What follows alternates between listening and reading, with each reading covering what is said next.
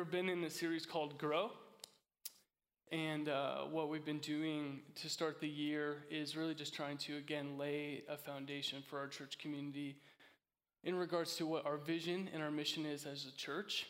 Our mission statement as a church is to be a people after God's own heart. Theologically, that comes from many of the cries of uh, King David's heart in the Old Testament, a lot of what we see in the Psalms. He is this person and he just deeply loves God and wants to be obedient to God and follow God. There's even great hope, and uh, I think the gospel in that because we know that David was a very um, flawed human being, yet ultimately the cry and the hope of his heart was that he could be in relationship with God and follow him and be obedient to God. Um, but we realize that this idea of being a people after God's own heart is a very 30,000 foot idea. If you were to ask anybody, what does it mean to be a person after God's own heart? Probably each and every one of us would give us would give a different answer, um, and that's okay. You know, that's that's good. Uh, but we really wanted to going into this next year and going into our future as a church community to bring that idea down to ground level so that we had some real direction and some tracks that were going on so that as a community we can be uniquely individual as we all very much so are but we could be united and we could be one and we could be headed in the same direction. So we again have laid out our mission is to be a people after god's own heart but we've given you in the last couple weeks four different ways that we're going to fulfill that mission. Do you remember what those are? Yeah? Number one is no god we want to be people who not just know of God in a um, hypothetical way or a theoretical way, but we want to be people who intimately have relationship with the God of the universe, and we, we believe we do that through the person of Jesus Christ. The second thing is find freedom. We want to be a people, and that's what we're going to talk about primarily today, is people who really step into and access the freedom that God has for us and that He's made available to us. The third thing is discover purpose. We want to be people who are not just walking aimlessly on this earth wondering why it is that we're here, because we all do have a very unique and, and, special purpose. And we want to be a community that walks in that and is really aware of that. And as a church, we want to help people understand what their purpose is. And the fourth thing is make a difference. We want to be a people who really not just um, are people who are of charity or when it is convenient of goodwill, but people who are making an eternal difference. Does that make sense? We understand the difference between the two. I think we have to. We live in a culture where um, and I love, I'll make a, uh, a metaphor or draw an example here. I love the institution Goodwill. You, everybody knows what Goodwill is. But if you think about it, what we do with Goodwill is we just bring the things that are least valuable to us, the things we no longer want anymore, things honestly that are actually probably just inconvenient for us to have and we're just trying to get rid of, things that nobody else will pay for, and we just drop those things off there. And that's a good thing. There's nothing wrong with it. I think Goodwill is a great and incredible institution, but that is not the charity and the grace of God. The charity and the grace of God and what it means to be people who make a difference are not, not just to be goodwill people, but be, to be people who say, This is everything that I have. This is the thing that matters most to me. This is the thing that is of greatest, valuable to, greatest value to me. And I am willing to lay that down. I'm willing to give that up. I'm willing to invest that into people so they would experience and encounter who God is. For God so loved the world, he gave his one and only Son, the one he cherished most. We want to be that type of people. We want to make that type of difference where we're willing to give everything that we have to impact someone's eternity. Amen? So this week, we're going to talk about find freedom. If you want to open your Bibles to Galatians 5, it'll be up on the screen. I'm going to be reading from the ESV translation, so if your translation is different than that and it has a little bit different language, that's why but it is the same idea theologically. Galatians 5. just to give you kind of a preface tonight, or today, it's not tonight. Three sermons, different times a day, two different days. I get a little confused sometimes. My job as the pastor and the leader in this specific moment is to, I think specifically tonight, today, to present the scriptures to you in a way that your priorities and your perspective shifts. This sermon will, will challenge your priorities and will hopefully challenge your perspective in the best way possible. And also to increase a standard and an expectation in your heart for what God would do internally in your life. Galatians 5, verse 1 says this For freedom, Christ has set us free. For freedom, Christ has set us free. What Paul is trying to say in Jesus' incarnation, in his crucifixion, and in his resurrection, the purpose of all of that was so that we would not be more successful, not so that we would be more wealthy, not so that we would have better jobs, not so that we would necessarily just simply be this modern millennial concept of being a better version of ourselves. Most of these things are, you know, in terms of society, those things are based on external things. What what Paul is saying, the purpose of Jesus' life, his death, and his resurrection, what he has accomplished in that is given us an invitation and access so that we could be free on the inside so that we could be free from fear, so that we could be free from guilt, so that we could be free from shame, so that we could be free from insecurity, so that we could be free from worry, so that we could be free from anxiety. So that our souls, which are plagued by the consequences of sin and selfishness and the depravity of man in this world, could be free from it.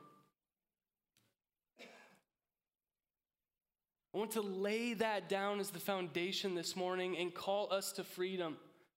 Because I think we have to be really intentional as Jesus followers, especially in the world and the culture and the society we live in, to not forget that the reason why we follow Jesus and the reason why we believe he did what he did is so that we would be free. If you're anything like me, I'm often tempted to think that the purpose of following Jesus is just simply to have better morals or to be more significant in terms of a, a worldly or cultural expectation. It's to accomplish all these external things. And sometimes I fight so hard to accomplish these external things. And what I realize as I'm trying to accomplish these external things and live up to these cultural expectations, that my soul is still broken and tormented and empty without Jesus. And I'm dying on the inside, even though I'm trying to figure out and look good on the outside. And there's this tension and there's this conflict with inside of me. And what God has continued to speak to me and, and reveal to me is Connor, none of those things externally matter. What matters most, what I died for is that you would be free on the inside.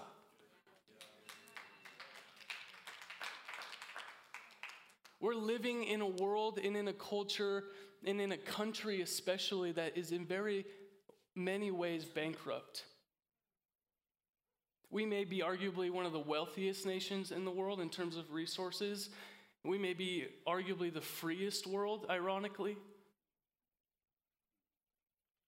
But for so many of us inside the church and outside of the church, believers and non believers alike, we are tormented inside. And we are yearning inside. And we're conflicted inside. And I think we have to remember that the reason why we have chosen to sign up to follow Jesus and believe in the good news of the gospel is not just so we could better live up to the expectations of our culture and our society is so that we could be free.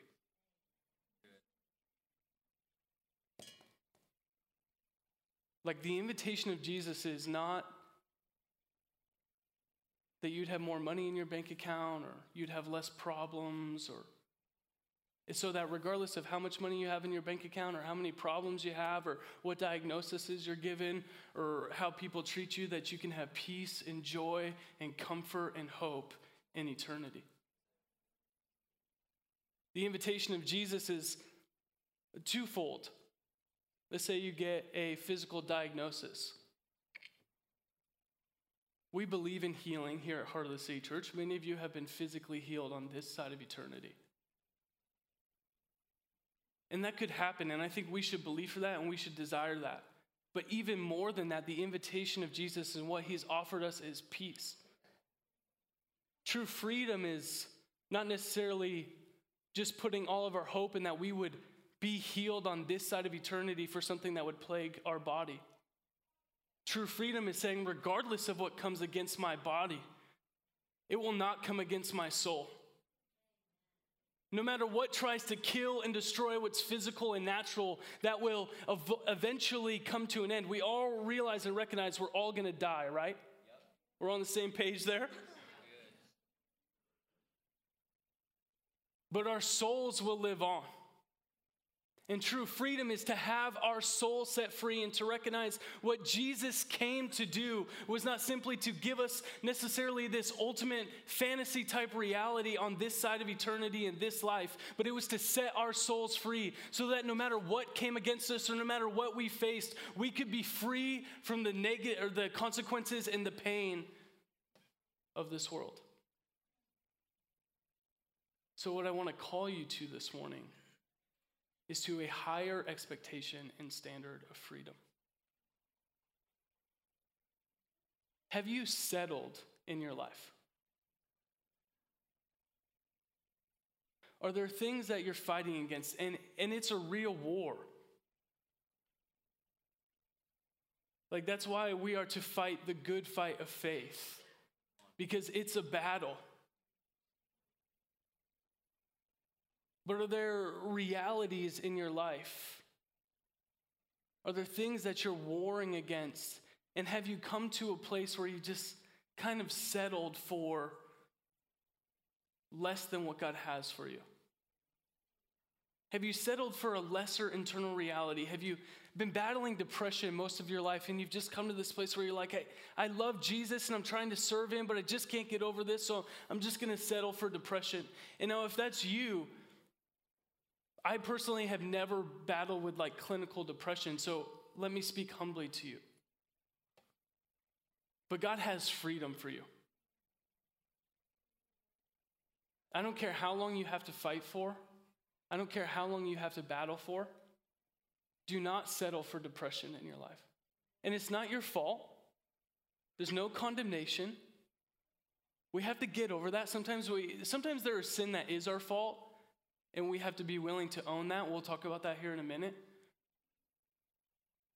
But sometimes we're just stinky and dirty. And sometimes it's because of things that other people have done to us. And sometimes it's just the byproduct of just being a human being and being flawed. And we just have to come to this place where we're like, regardless of my stink, regardless of my dirtiness, I don't care. I just want to get clean. Like, I'm the type of person if I stink at all, I'm getting home to the shower as fast as I possibly can. Like, I'm gonna stink after the 11 11 because I'm up here working. And, and that's the byproduct of preaching. Again, what's true in the natural is true in the spiritual. Sometimes we just become stinky as human beings, our soul just gets a little dirty. Even when we're doing our best, it just happens. And we can't settle at that point and just be like, well, I'm doing my best. I just stink a little. I'm just a little bit dirty. It's okay. No, we got to do everything we can to be as clean as we can, to get as free as we can, because that's what God has for us. When we step into eternity, we're not going to be plagued by these earthly things anymore. And that reality should shape everything that we do and everything that we think, that one day we'll be in heaven with God and everything will be perfect. Yet Jesus' prayer was, May your kingdom come, may your will be done on earth as it is in heaven. So, what Jesus is saying to us is there should be a standard and an expectation inside of us that says the freedom that I will have in heaven can begin to enter my earthly reality. You will have no depression in heaven. You'll have no anxiety in heaven. You'll have no pride in heaven. You'll have no anger in heaven. You'll have no bitterness in heaven. You'll have no unforgiveness in heaven. Therefore, we can begin to cry out for it and expect it and call it down here.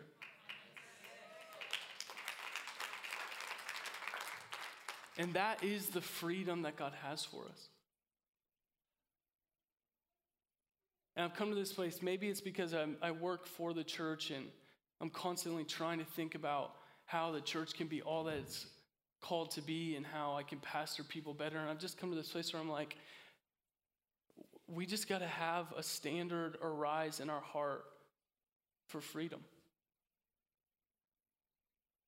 That no matter what it costs us, and no matter how hard we have to war for it, that God has promised that our souls would be free. So I'm calling you this morning to a higher expectation of freedom.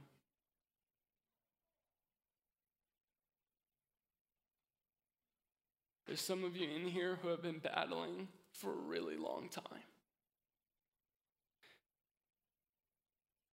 And there's nothing necessarily wrong with you other than you're just a human being living in a broken world. But God has freedom for you. That thing that you're battling with, that thing that you're wrestling with, that thing that's plaguing you, you are not created for it. And the hope of the gospel of Jesus Christ is that we have a cure that when nothing else could free us, when nothing else could provide a way out, when nothing else could save us, God became a man and lived the life that he did and died the death that he died and resurrected so we too could enter into the resurrection, freedom from the worst thing that would try to conquer us and overcome us. And we got to stop thinking less about work and we got to stop thinking less about cultural expectations and societal standards. And we have to have this deep desire and conviction that above all things, my soul would be free. No matter what you're facing this morning, I'm calling you, I'm inviting you, I'm saying there is more for your soul.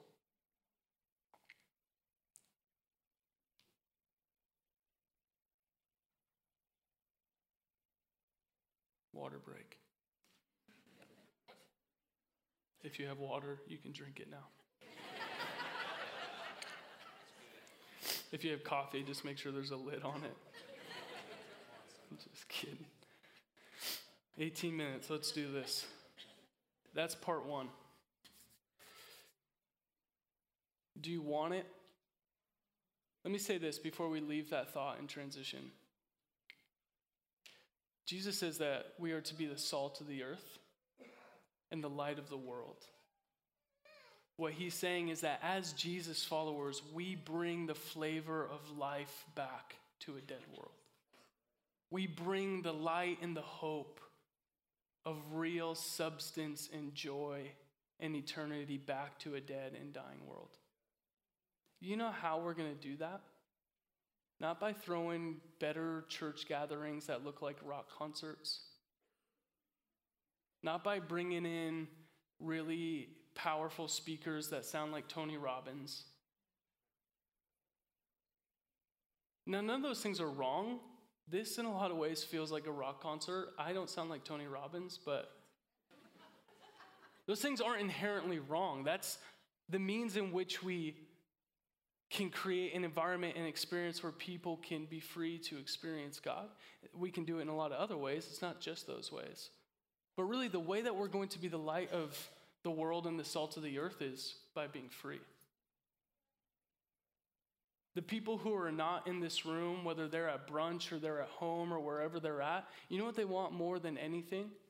Freedom. Every human being just wants to be free.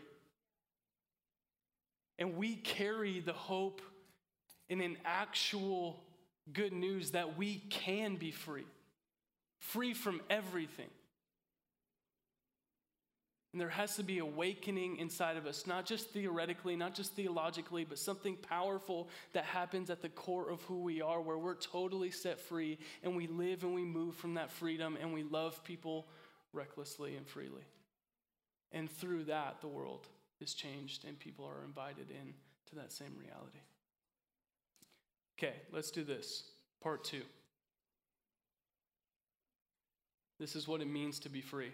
We have to talk about what freedom actually is because, again, we live in um, a world that was founded, or not a world, but a country that was founded on this idea of freedom and liberty. And I, I'll say this I love living in this country, and I'm a proud American. But I think we have to be honest, although we have a lot of freedoms and we live in, in a very privileged place, ironically, there's very um, little actual freedom in our society spiritually and emotionally. I think that's the tension of it, and that's why we have to dis- de- actually define what freedom is, and that's what I want to do this morning. Freedom is not just saying, I get to now do whatever it is that I want. That's not what biblical freedom is. Let me read these definitions to you of what this word freedom actually means. If you put that first slide up there about liberty. This is what freedom is liberty to do or to omit. Omit means not to do. Things having no relationship to salvation. What Paul is saying is because you have put your faith in Jesus and the Holy Spirit has filled you, you now have a power that you didn't used to have. Prior to that, all we have really the freedom to do is just be enslaved to whatever it is that wants to enslave us. But now that we do believe in Jesus and we have access to the freedom that He has for us and the Holy Spirit has filled us, we have another, ch- another choice on the board. We have another option, and that is the heavenly option. That is the God alternative. So we now have the freedom to say, I no longer will participate and indulge in the things that I will not experience in heaven that are not congruent with who God is. But I will, no matter what it costs me, no matter how hard it is or how inconvenient it is, choose the God alternative. I think it's in the wise words of a great theologian, Peter Parker, right? Is that his name? Spider Man? He said, with great freedom comes great responsibility. We live in this incredibly free society that wants to take no responsibility. Be very careful with social media, friends. Social, you know what social media is a plat, what it's turned into? This platform where we can express freedom and have no accountability for it. I heard someone one time describe the, the uh, social state of our culture. It's like we're all driving in cars just honking at each other instead of being on a street bumping into each other. You know what happens? You can drive in a car because you're in this little bubble and you can just honk all you want. Have you ever been to New York City? It's just everybody's honking. It's like, that, this is insane. Why are people honking? It's not doing anything. But everybody's just laying on the horn. And that's our culture. Just get on Twitter, get on Facebook, get on Instagram, just lay on the horn because I'm in this secure little bubble. You ever bump into someone on the street? You're like, oh, I'm so sorry please, you know, like, don't fight me, don't beat me up. Really, really sorry. Didn't mean to do that. Because there's accountability in that moment. You can't avoid that interaction. We have to come back to a place, and this is what God is inviting us into that we have freedom and we have choice, but we need to be greatly responsible with it. God has set us free so we don't have to be slaves of the things that are not of God, but we have to now say, I don't want that. I want to choose the things that are of God, no matter how much it costs me, or how hard it is, or how inconvenient it is. Put that second slide up there.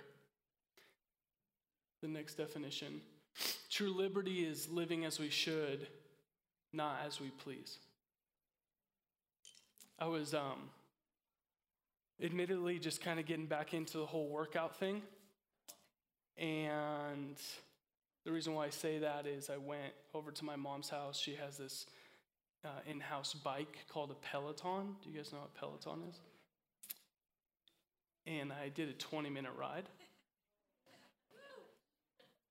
Not a 45 minute ride. I'm not ready for that yet. I did a 20. but I got on the bike, okay? Sometimes you just got to saddle up. That's a really good point theologically. You don't need to be a pastor right now or know how to preach sermons or understand the Bible. You just need to saddle up. Just respond to God. Just be willing to say, well, 20 minutes on the bike is better than two hours on the couch.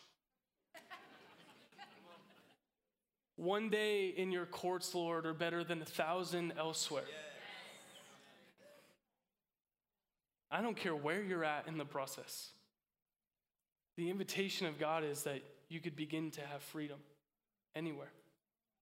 But I get on this bike and I get to the end of my 20 minute ride, and I'm thinking it's time for a cool down. And the instructor says, We're going to do one more climb. I'm thinking, okay.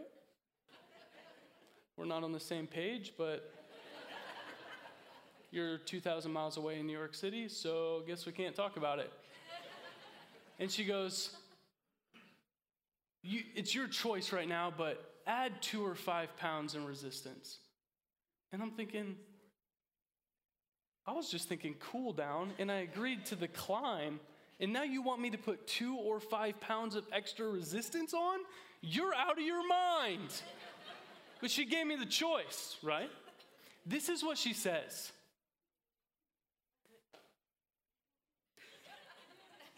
She says, not because you want to, but because you can. I said, Thank you, Lord.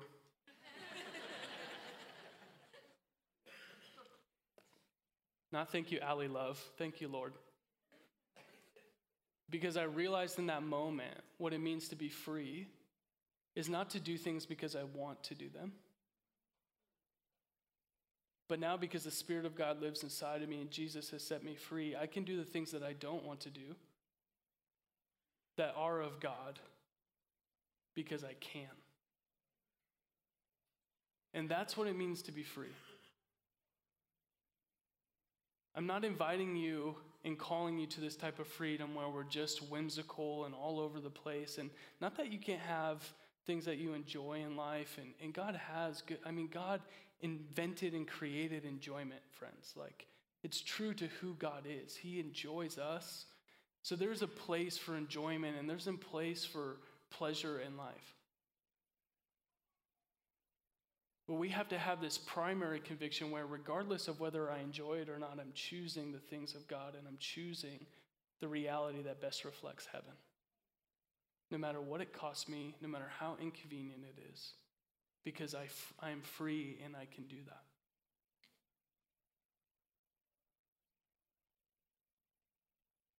Let me read this scripture to you.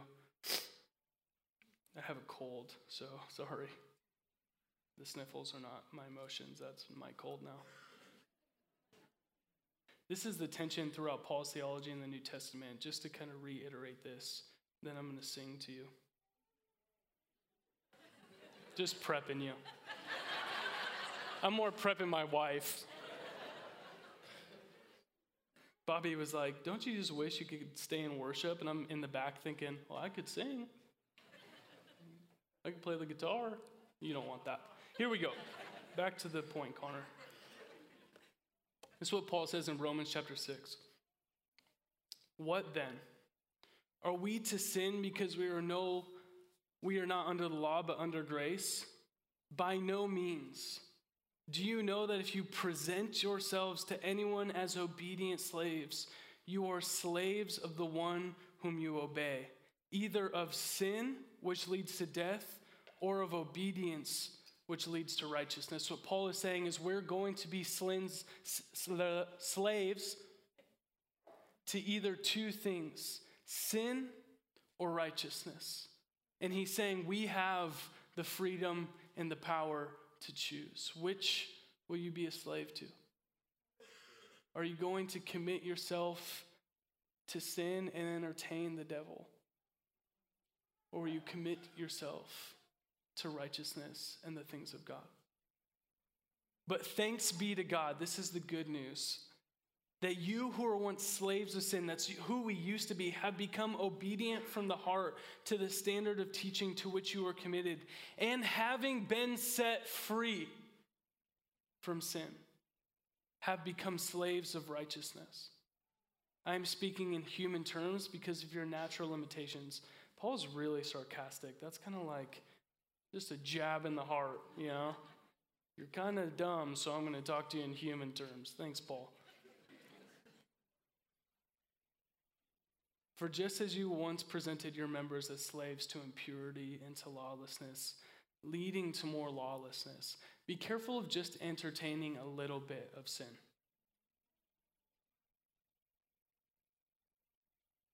Like to be totally free is to have this resolve in our heart where we're like, I'm not even going to flirt with the fire. Because what Paul teaches and what Jesus teaches is once you go down that rabbit trail, it's a dark and slippery slope. That's why Jesus says, even if you lust in your heart after a woman, you've committed adultery. Not because you've actually committed adultery in terms of a physical action, you know what I mean? But because he knew that if we would continue to entertain that reality, that eventually we would get there. You know how you dig a grave? You don't, Daves are not, Daves, graves are not dug with these big, like six by four by however, I don't know how big graves are. They're not dug by these things that just go down and pull out this, all this dirt at once. No, you take a shovel and you just take one layer off at a time. And what Jesus is saying is if you keep taking one layer off at a time, before you know it, you'll have dug a grave. There has to be a resolve inside of us a return to the holiness of Jesus that says, I'm not even going to mess or play around with even a little bit of the things that are not of heaven. I don't have to be a slave to that anymore. Not even a little. I'm choosing the things of God. So now present your members as slaves to righteousness, leading to sanctification. In tribute to our pastor and the great theologian Bob Dylan, you're gonna serve somebody. It may be the devil, or it may be the Lord. I don't know, is that the actual lyric? I'm not sure. but you're gonna serve somebody. Love you, J.O. but it's true. We're serving somebody. You have the choice. Who are you going to serve? Okay, here's the meat and the potatoes. Let me read this to you and then we'll jump to the meat and potatoes. This is a little bit of an uh, hors d'oeuvre appetizer. The end of Galatians 5 says this 5 1. Stand firm, therefore, and do not submit again to a yoke of slavery what Paul is recognizing is our choice. This is what it says in the Passion Translation. Listen to this. Let me be clear. The anointed one has set us free, not partially, but completely and wonderfully free. That should be the cry in our heart. I'm not partially set free. I'm not totally free yet, but there's fullness of freedom for me, and I'm doing everything I can to access it. And this is what he says We must always cherish this truth and stubbornly refuse to go back into the bondage of our past. Is there a stubbornness inside of you that no matter what temptation comes to you, no matter what invitation comes to you, no matter what bad habits begin to stir back up inside of you that want to enslave you and entrap you and destroy you? Is there a stubbornness inside of you that says, no matter what I have to do, I won't go back to that? Because God has more for me, and I'm free, and I can choose it. Okay.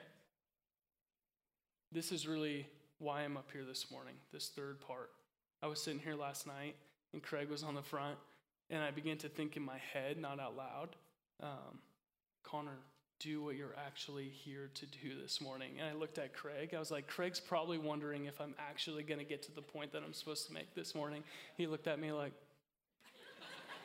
and afterward, he's like, dude, you read your mind. And I'm like, yeah, the Spirit of Jesus is in me. He read people's minds too. This is the point. Let me read James chapter 5 to you. Topher, if you want to, or whoever's going to come back up and lead us in worship, you can come up. James chapter 5 says this, verses 13 through 16, if you want to put that up there. Is anyone among you suffering? Let him pray. Is anyone cheerful? Let him sing praise. Is anyone among you sick? Let him call for the elders of the church and let them pray over him, anointing him with oil in the name of the Lord. And the prayer of the faith of the and the prayer of faith will save the one who is sick, and the Lord will raise him up. And if he has committed sins, he will be forgiven. This is it right here, verse 16. Therefore, confess your sins to one another and pray for one another, that you may be healed. The prayer of a righteous person has great power as it is working. We are a people who want to be free.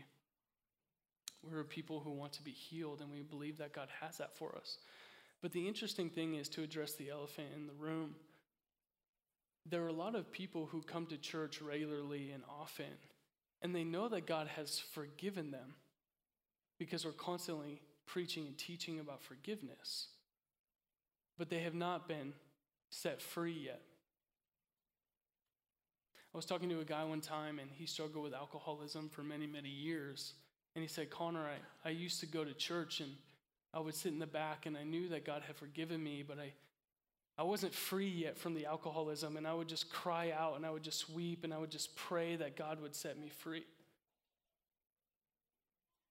And that's true for, for a lot of us. We, we come to church over and over and over and over again, and we know that God has forgiven us. But sometimes there's this thing inside of us that hasn't been set free yet. So even at that point, there's this greater tension and conflict. We begin to think, is there something wrong with me? Is there something wrong with God? Supposedly, He's forgiven me, but I haven't accessed the freedom yet. And I don't know why this is, and honestly, I don't really even like James chapter 5 that much, especially initially, because even though God has forgiven us, we find freedom and healing when we confess one to another and pray for each other. That person who told me they had struggled with alcoholism, they've been sober for many, many years now. And the tipping point was when he entered into community and brought his sin and his disease and his struggle to light. It wasn't until then that he found freedom. And since then, he has been free.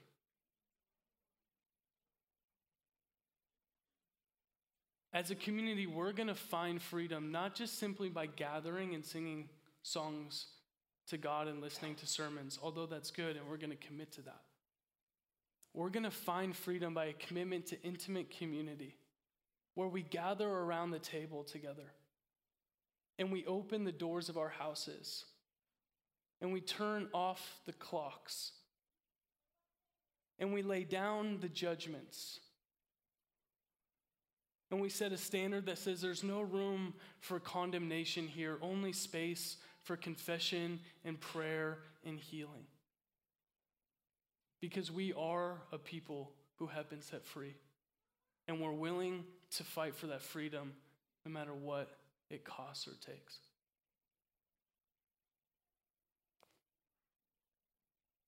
You can stand up. We're going to close in a song and prayer. I want to give you three specific kind of instructions on prayer or on confession, and then I'll read one more story to you. A couple points. If you're taking notes, hopefully you can write standing since I just asked you to stand. Or you can just get these from me later. Number one, if you put that first point up there, these are things that we have to understand about this type of community. Confession is different than justification.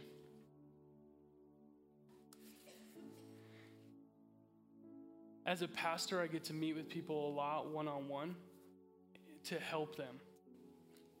And they, they begin to tell me what's going on and why they're where they're at. And the people who actually find freedom and, and make it to the other side are those who take full responsibility. Sometimes I meet with people and I've met with people for years, even, or in and out over years. The people who don't ever find freedom, the people who have to keep going over around and around with, are the people who recognize that something's wrong but don't want to take any responsibility for it. They're just constantly justifying why it's someone else's fault or why they, they don't have what they need.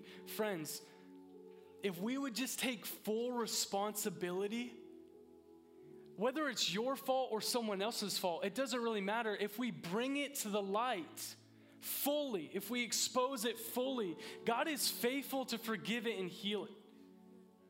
But it's not until then, it's not till we say, I don't know why I'm struggling with this. I don't know why I've done this, but I've done it.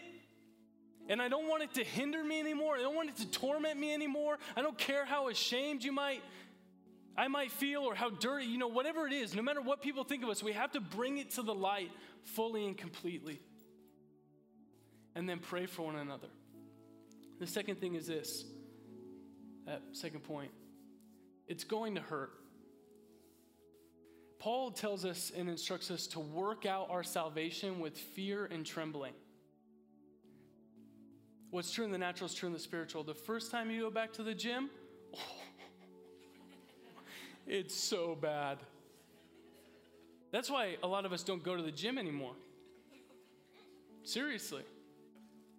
Because you're scared of the first month because it hurts so bad. But if you want to have a six pack,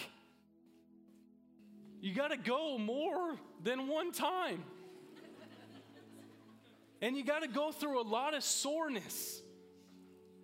And you got to go over and over and over again when it doesn't feel good and when you don't like it, not because you want to, but because you can.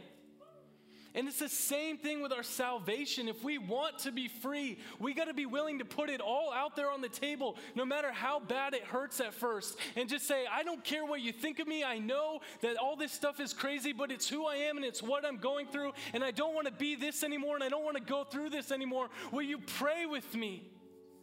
And what I've learned about confession, at first it really, really hurt and it was really, really bad. Now I'm like, because I've experienced freedom and healing, I'm like, I want to confess. I need to. I don't want to struggle with this anymore. I don't want to be tormented by this anymore. I know that if I bring it to light and the faithful prayer of a righteous person prays for me, I'll be set free from it. Now, I don't have a six pack physically, but I'm working on a six pack spiritually. I'm working on being fully free. And no matter how bad it hurts, I'm willing to commit to the process. The third thing is this this is not for the one confessing, this is for the one receiving confession. Be gentle.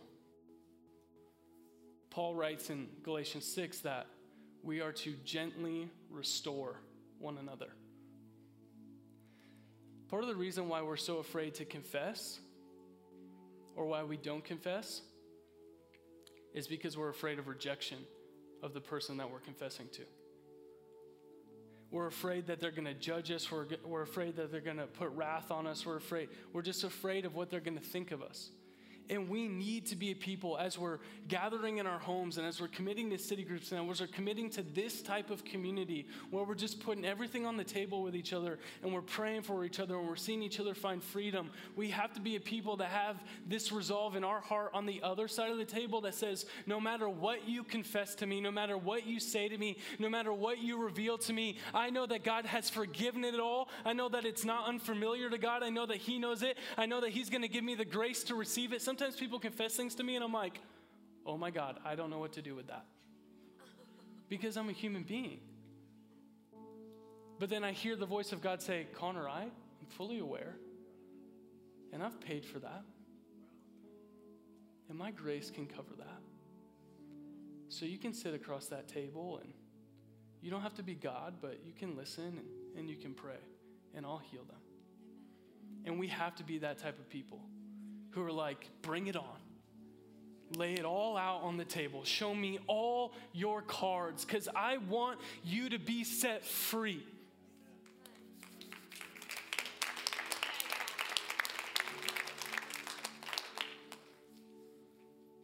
Dirty people are only dirty until they get in the shower.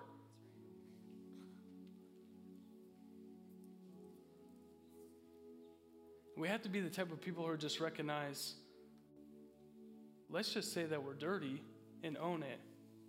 Because we know that the shower, God's grace, so to speak, is always hot and always running, and the door is always open for everybody and everybody. And we can all step into that cleansing and that washing and be set free.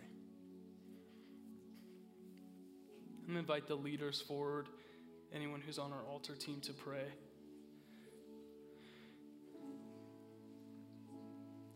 Let me read to you. This is the mission statement we, we wrote out for our city groups. We believe that living freely in the fullness that Jesus intended occurs in community. We're all forgiven here in this space, but the freedom that we access is going to happen in community.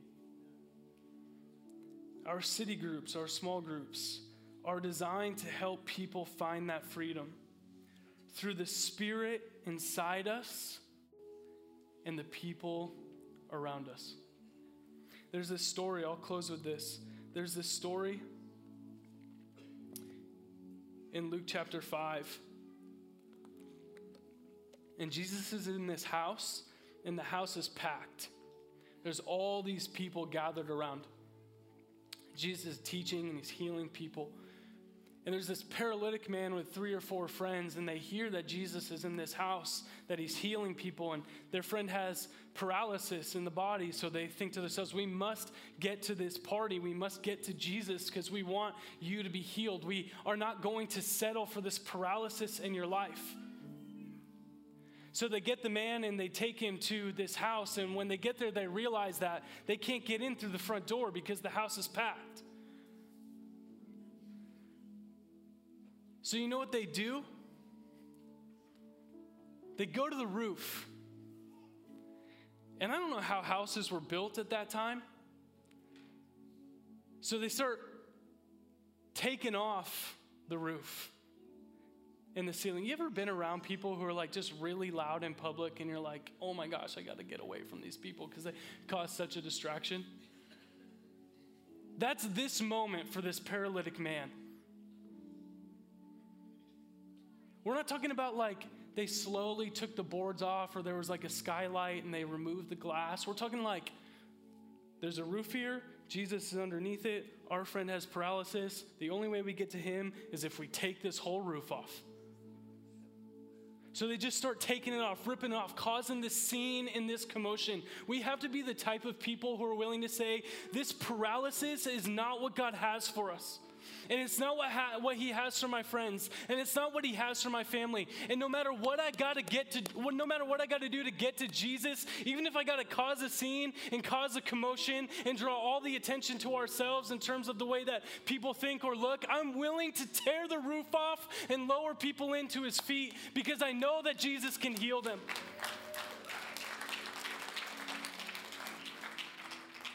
I think sometimes we're afraid to commit to that type of community because we just don't want to cause a scene. We don't want to cause a commotion. We're already embarrassed of our paralysis. We're already embarrassed of our brokenness. We'd rather just hide and act like it's not there.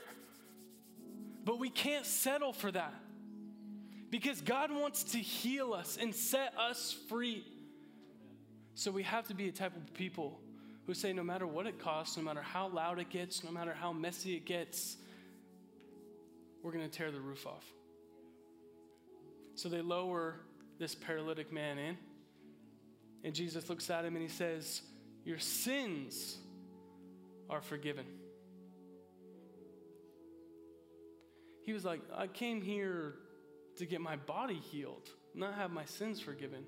We have to understand, and many of you already know this, but the primary healing that God wants to do in our life is the healing in our heart. He wants to set our soul free. What good are your legs if your heart is tormented? What good is your riches if you gave up your soul? What good is your fancy big house if there's no one there to fill it because you have no friends and you've lost your family? Because you've been tormented and controlled by these selfish motives and desires and pressures, and you've given up your soul. Jesus wants to set our soul free. So he says, Your sins are forgiven. We have to be the type of people who recognize and we see no matter what's going on the outside, what's most important is what's happening on the inside. And we want our souls to be set free no matter what happens. We're the type of people, our society, sometimes we just want this fancy, pretty painted car, and we don't care if it has an engine in it or not. It's like, look at my car, just don't open up the hood. And we want to create communities where, like, I don't care what the car looks like on the outside. Here, I'm opening up my hood to your, uh, the hood of my life to you, so that you can see what's on the inside, so that we can change the change the oil and fix the engine, because that's what God has for me, and I'm willing to do it no matter what it looks like.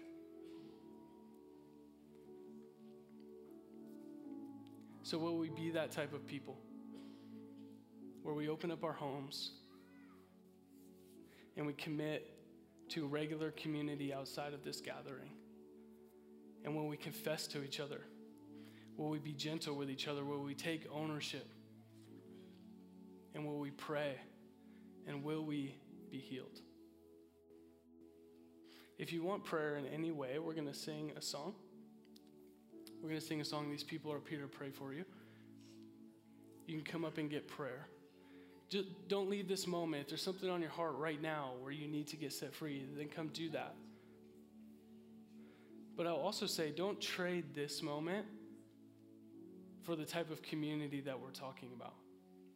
You need people in your life who you're talking to every day, who you know the door is open, that you can go to with anything and everything as much as you need to, and, and just lay it all on the table and say, Pray for me.